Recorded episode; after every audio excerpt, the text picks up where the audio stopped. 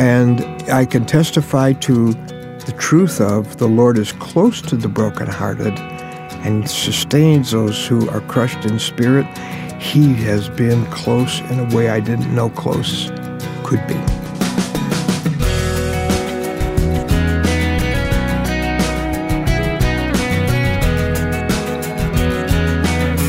Coming up now on First Person, Ron Hutchcraft talks about the sudden death of his wife, Karen. I'm Wayne Shepherd. I invite you to stay tuned for this week's conversation, as always, centered on the stories of God at work in people's lives for their good and His glory. The interview with Ron will begin in just a moment. You may be a new listener to this program. If so, a special welcome to you. The past few years, we've had hundreds of conversations, and they're all archived as podcasts on iTunes and on both our website, firstpersoninterview.com, and our smartphone or tablet app, First Person Interview. With the app, you can download programs and take them with you on the go. When you visit our website, firstpersoninterview.com, don't forget to sign up for the free online devotional from the Far East Broadcasting Company, which tells more stories of God at work around the world. Just go to firstpersoninterview.com. Ron Hutchcraft has been a friend for nearly 40 years, always upbeat as he proclaims Jesus and the gospel to anyone he meets. Ron has recently had his share of heartache, but as you will hear, it has not dimmed his hope in Christ. I'm being me when I'm telling people uh, what Jesus did on the cross for them. When I'm presenting the gospel, I'm like, this is what I'm on earth for. I always come home and say, honey, I was doing what I'm on earth for today. So that kind of gives you the overall. Actually, when I was a kid, we were the lost. Uh, we li- I lived in an apartment on the south side of Chicago. I didn't know who Jesus was till my baby brother died. Mm. And when my baby brother died, my dad decided that he should take the one boy he had left to church. He didn't go. He stayed, smoked a cigarette, read his paper in the car out in front of the church. I came to Jesus, then he did, then my mom did. And so uh, we, I've always had a heart for the lost and mostly young people. I grew up cross culturally. I grew up on the south side of Chicago. You can't grow up on the south side of Chicago and not grow up cross culturally. Then and, or now. yeah, that's exactly right. And so that prepared me for what was going to be a lifetime of cross cultural work. And uh, the the biggest culture to cross was the American youth culture, just to communicate Christ to uh, over generations, the changing cultures. And over a period of time, what happened was, especially in the New York area where we were for almost 30 years, where nobody knew what a chapter or a verse was, nobody knew any of our Christian words. If I used our Christian vocabulary, I got a blank stare. Nobody cared about sin, which is what Jesus died for. How am I going to do this? Uh, they knew they had no Christian context. They had no sense of violating any God's laws because they didn't know them. Where do you start with all of this? Yeah. Out of that came what I call non religious evangelism. Some mm-hmm. people look at me like, oh, uh, how do you do that? well, the fact is that that's where our whole country is today. They are now post Christian, they, are, they really don't know anything much about the Bible. So by radio, uh, we started in the New York area with a program called A Word with You, which, by to God's glory, is on over a thousand outlets in the U.S. and now it's on in Mandarin. I'm very fluent in Mandarin now. Boy, can I order at a Chinese restaurant? Come on. no. Thank you for Joseph Chen. Uh, and, uh, and then Spanish and English and Hindi, the foremost spoken languages yeah. on earth. Uh, and then we do a lot through the internet. Of course, now the largest congregation of lost people in the world hmm. uh, has been convened mm-hmm. by the internet. Yep. And, and it's the world's most powerful transmitter, too. Well, and think of what Jesus said would happen before he came back. He said, This gospel of the kingdom will be preached in the whole world as a testimony to all nations, and then the end will come. Nobody in that time could have conceived how that could happen. You can't get that many people to get that many places. How true. How true. I believe that that prophecy of Jesus, he said, would precede his coming back, is fulfilled through technology that only we know about in this generation. So we've got a team of millennials that I work with, I love, and we are just packaging the gospel every conceivable way to attract people to my Jesus. God surprised me later and took me to the most broken kids. And you know this that after working in places like Harlem and the south side of Chicago and Paterson, New Jersey, and Chinatown, and rich kids, white kids, poor white kids, I never knew about Native American kids. I don't know how I missed them all those years. I was supposed to be a big youth expert. Yeah, right. How could I not know about the most devastated, most broken, most unreached, most suicidal young people in all of this country?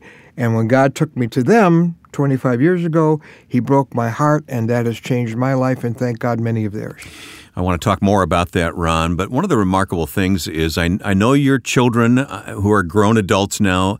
I've actually met some of your grandchildren, and I'm Yeah. thinking of one in particular right Mm-hmm. now that came to my office and sat down with me, and I thought, this is Ron Hutchcraft all over again. I mean, he has your heart. I hope you didn't tell him that. no, He'd treated no, for depression. No, Yeah. no, Okay. but his heart for for the lost and for young people. Well, I mean, it's just true. it it just is a clone of you. Uh, well, it's a clone of Jesus. He's got Jesus' heart, and um, it's interesting to hear him present the gospel uh, and how he trains others to present the gospel. And when he's when he's sharing Christ and even giving an invitation, I'll go. Man, this sounds awfully familiar. Where, where have I heard this before? Yeah. And uh, but you know, it's the dinner table thing. You grow up around something, and whatever it is, you start to absorb it. You don't even know you are. And uh, I'm very grateful for that. All of our grandchildren at, at different ages, from now uh, 18 to 5, uh, all have a heart for Jesus, and the ones that are old enough to demonstrate it are serving the Lord. They're even counseling at some events that Jordan does. And uh, our 13 year old, uh, uh, now 14, I told her she couldn't turn 14, a 14 year old granddaughter, she counsels, leads girls to Christ. It It's reminds me of what. John said. You know, I have no greater joy No, than to know that my greater children joy. walk. Yeah, No greater joy. That's Right. right. But there's been great sadness in the last uh, couple of years Mm-hmm. as well, and we have to talk about this. Your wife, Karen. Mm-hmm. It doesn't seem possible that Karen's in heaven, but she is. Well, it's a great thing because uh, living the life that she lived, heaven's heaven's beautiful for everybody. Yeah. it's really good for her. um, you know that Ron and Karen is one word. Always has been. Hmm. That's right, And yeah. the folks at, at Moody, where you worked for so many years, all know Karen, and uh, she's the kind of person so full of life that it's virtually uh, impossible to imagine her gone. You can't. Right. uh, the laugh that fills the room. Yeah. When you walked into the studio today, I expect to see Karen with Yeah, you. yeah, that that's how it's always been until May sixteenth, two thousand sixteen. Uh, Karen and I have had the privilege of we we met at Moody, fell in love there, and girl from the Ozarks meets boy from the South Side of Chicago, and uh, and we uh, she has been uh, a ministry worker. She's been a blessing to young women, changing lives forever. Uh, and we've co-founded uh, three different pioneering ministries, including the one in Native America, uh, to thousands of Native American young women. She has been known as Mama Hutch. That's her name for Can I can Their I ask you some questions about that? Because I, I Yeah. Uh-huh. haven't really had this conversation on 1st person with anyone who's gone through what you've gone through. And as Yeah. listeners hear this, it's been just a year Yeah. since Karen passed. So what went on in your heart and your mind? I mean, it, it was a shock, and it was a very sudden death.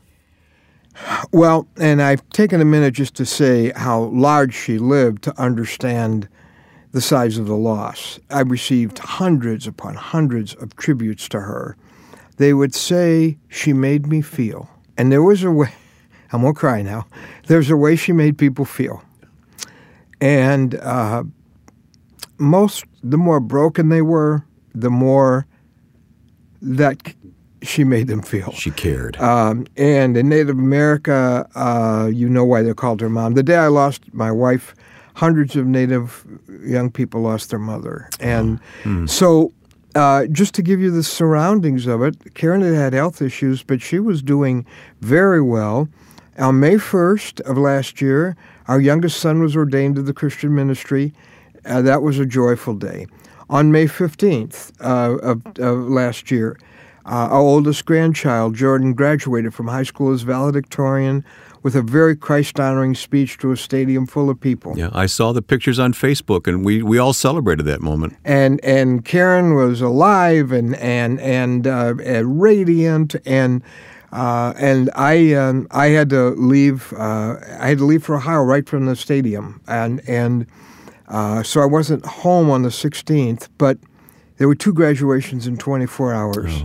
Jordan graduated from high school, and uh, Karen graduated to to heaven, and and Jordan's class they when they graduated they threw their hats into the air, and when Karen graduated she threw a dozen prescription bottles into the air I think, but She was healed. uh, yeah well.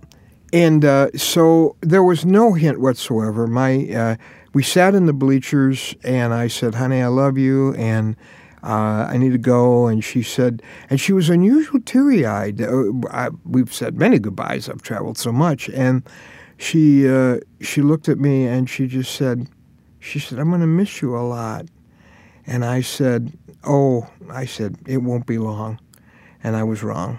On the scale of eternity, yeah, you were long. right in some ways. Yeah, it right. won't be long. Yeah. The next afternoon, I got a call, and she was gone at our home, and uh, with a heart attack. Now, I have done my life with one woman who could finish all my sentences. Who we had. There's only one person, and you know this with Becky. There's only one person you've done all of life with who knows all the same people, knows all the experiences, has walked through all the heartaches with you, uh, shares all the joys, been to the same places. You don't have to explain anything. You just say a word, and it's all there. It's all turned upside down, isn't it? When they're gone. Gone. There's nobody, and that's irreplaceable. You say, well, so, there's nobody to take the place of that. So, and I, I realized that I was on a road that had no map, and I knew how to do life with Karen. I said, Lord, how do I do life without Karen? I have you. Thank the Lord. Thank you, Jesus. I have you. And um, there's a great promise in Isaiah 42 16. It says, I will lead the blind uh, in paths they have not known. Along unfamiliar paths, I will guide them. I will turn the darkness to light and before them. I will make the rough places smooth. I will not forsake them. Well, he has kept that promise. And uh, I began to journal, and I said, Lord, I don't, if I'm going to hurt this bad and have a loss this great, I don't want to waste this grief. So please, whatever, however this works, please make me more useful to you than I've ever been before through it. And I can testify to the truth of the Lord is close to the brokenhearted and sustains those who are crushed in spirit. He has been close in a way I didn't know close could be. When we continue with Ron Hutchcraft, we'll hear about his ministry to Native Americans on Eagle's Wings. This program is supported each week by the Far East Broadcasting Company, and I'm Ed Cannon, the president of FEBC. These first person stories of God at work in people's lives always encourage me. And at FEBC, we want to encourage you even more with God's Word. Take a moment to sign up for our daily online 30 day devotional featuring stories and scripture. You can sign up easily at firstpersoninterview.com. Go there today, firstpersoninterview.com. My guest is my longtime friend Ron Hutchcraft of Ron Hutchcraft Ministries on Eagle's Wings, which we'll talk about more in just a few moments. Ron, really is great to see you again. Have you right here sitting at the table with me is a very special experience. well, that is more special for me. Love you more. a few moments ago, we left off talking about your dear wife, Karen, who is with the Lord, died very suddenly a year ago. Mm-hmm. Um, I want to hear more of your heart about what you've learned. Uh, most of us have been through some sort of grief, but the person who loses a spouse of how many years? Uh, 51 years. 51 years We were of married when we were six. And it happens. No, so we suddenly. weren't married Yeah, when no, we no, were no, six, no, right? No, No. no.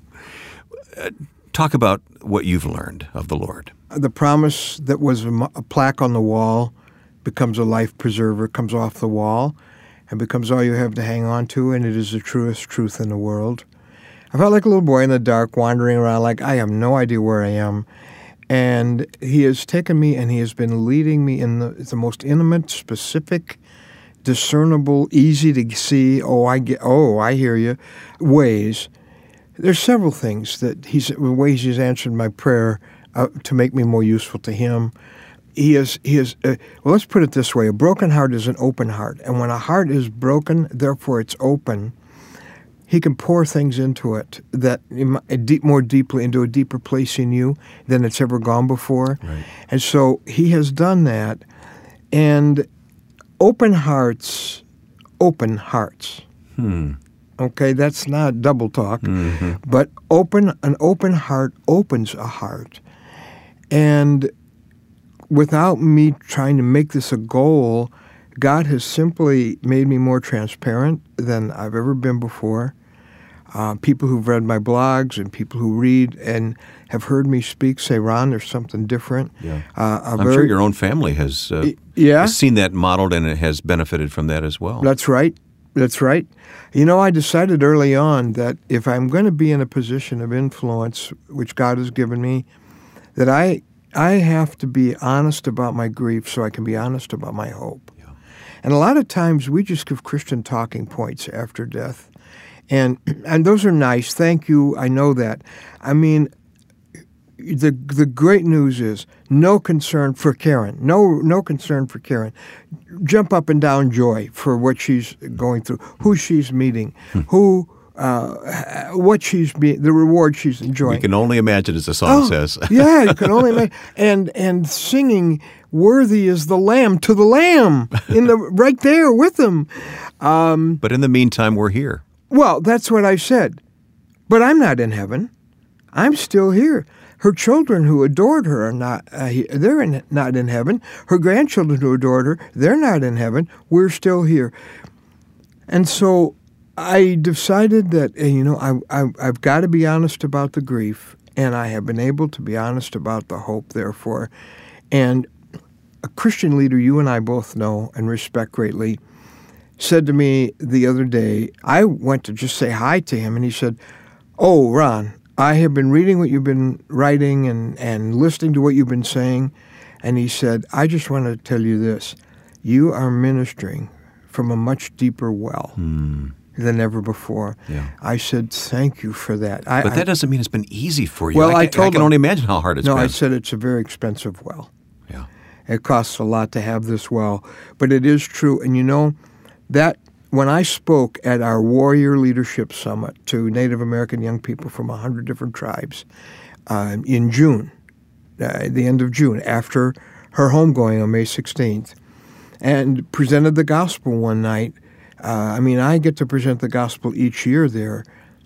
The response from a very broken people, the public response, was overwhelming. We have never seen a response to the gospel at our conference like that. And I think it's because an open heart opens hearts. That's and well said. if we're being if we're willing to be transparent, the light has more places to shine through a broken vessel. On Eagle's Wings, as you said, was birthed in your heart when you realized how desperate. Our hearts, really. Yeah, Yeah. it- it- how desperate the times are in Native America. Yeah. Um, talk to me what's what- what's gone on these past twenty years and what's going on right now. Well, it's actually been 25 years this year. I went and visited a, I didn't go for a visit, I went to speak on a reservation 25 years ago at a radio event. And the largest report ever done on Native American young people came out that week, identifying them as the most devastated adolescents in America. And I'm kind of cross cultural youth guy my whole life. I'm like, what? And then I hear the suicide rates are three times that of the rest of the kids in America. Now I know that in many parts of America, it's seven to ten times. I've been on the White Mountain Apache Reservation. It's 13 times the national average. In Alaska, it's 20 times the national average.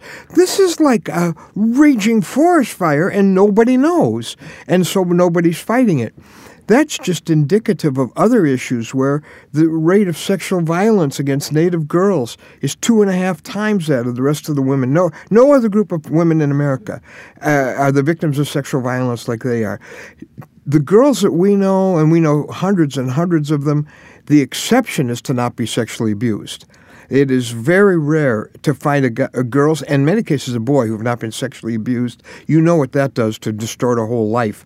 Um, and so the rates of, is it any wonder the rates of alcohol and drug addiction to escape that pain are off the charts? And if somebody is listening, you're going, how could I not know? How could this be going on in our country? I don't know this. Well, that's the whole point. The worst part is invisibility. It's all happening invisibly. And so they just go on dying. If those kinds of statistics, those kinds of things were happening where where you live, where I live, where the listener right now, where you what would happen? The whole, the, every news agency, every government agency, it's happening. They're just dying today on reservations. It does stop you in your tracks. Nobody knows. So, uh, what can a what can a white guy uh, from Chicago, the south side of Chicago, by way of New Jersey, what what impact can you possibly have? Well, I'll tell you what I realized right away I, is the way I could not have an impact was to keep doing what I, everybody had been doing pretty much in the past. See, there's the first mission field in America was Native Americans. First Bible translation was done in the Algonquin language. John Eliot in the 1630s. And then Jonathan Edwards, I know, had a ministry as well. David Brainerd. There's some great names you don't know. I've read all those histories, and 400 years of telling, trying to tell Native Americans about Jesus. Four percent know Christ. Hmm. It is one of the great tragedies of the whole Great Commission. In our backyard. We've done better everywhere in the world, in our backyard. Wayne, what's happened is Native Americans are the victims of a double blindness. Satan has blinded Native Americans to Jesus and convinced them he is the white man's God because so much they've lost was taken in the name of Christianity. He has blinded American Christians to Native Americans. And consequently, the tragedy just continues to grow. Um, the I realized that if I was going to go, what I'd normally do if I saw need is I'd go figure out how I could preach the gospel to them. That's not the right answer in this case. And it, I realized it was going to have to be Native Americans telling Native Americans. It was going to, to be Native young people reaching Native young people. There were hardly any Native young um, people who were Christians. There's no youth, basically been no youth ministry. Don't try to find a Native youth pastor. It just occurred to me early on after God broke my heart on this reservation that it was going that we would have to try maybe taking a few Native Americans out to tell Native Americans about Jesus. So Karen and I took our vacation that summer, and we took a few Native kids out and a few white kids because we didn't have enough Native kids, and two of them were teenage boys named Doug and Brad, our yep, sons, yep. and. And a veteran missionary said, Ron, I never thought I'd live to see the day when Indian kids led Indian kids to Christ. Hmm. and it was, we didn't know what we were doing, but we, over these years, we've been to about 100 reservations, Wayne, I'll be on 10 this summer again. We will be there with a team of about 50 Native Americans from about 30 different tribes who will come from as far away as living next to the Bering Sea in Alaska, all over northern Canada, all over the U.S., the Four Corners. And we will go to reservations and they will tell their hope stories. They have lived the hopelessness. Mm-hmm. But they will come and tell about a Savior who, by the way, was a brown skinned Mediterranean Jew who was from a tribe whose land, he lived on land taken by other people. Uh, loved nature, loved to tell stories, died a violent death. That's a great approach. This is the reservation. I have been an eyewitness to God's glory and to my great blessing to something no one has seen that I can find in missions history. Thousands of Native Americans coming to Christ, and I'm a little white guy on a bus praying. Isn't that cool? And it's Native Americans doing the whole thing. Well, that's Ron Hutchcraft, as I've always known him to be a positive and powerful force for the gospel of Jesus Christ through the Spirit of God, full of hope and trust, even in a difficult season of life. We will, of course, put a link to Ron's ministry at firstpersoninterview.com, including information about On Eagle's Wings, reaching Native Americans with the message of Christ. When you visit firstpersoninterview.com, please consider signing up for a free online devotional from the Far East Broadcasting Company. Every day for 30 days, a new inspiring testimony from around the world will be sent to encourage your faith and help you pray for people who have never heard the hope of Christ. There's no obligation. Sign up at firstpersoninterview.com. Now, with thanks to my friend and producer Joe Carlson, I'm Wayne Shepherd. Thanks for listening and join us next time for First Person.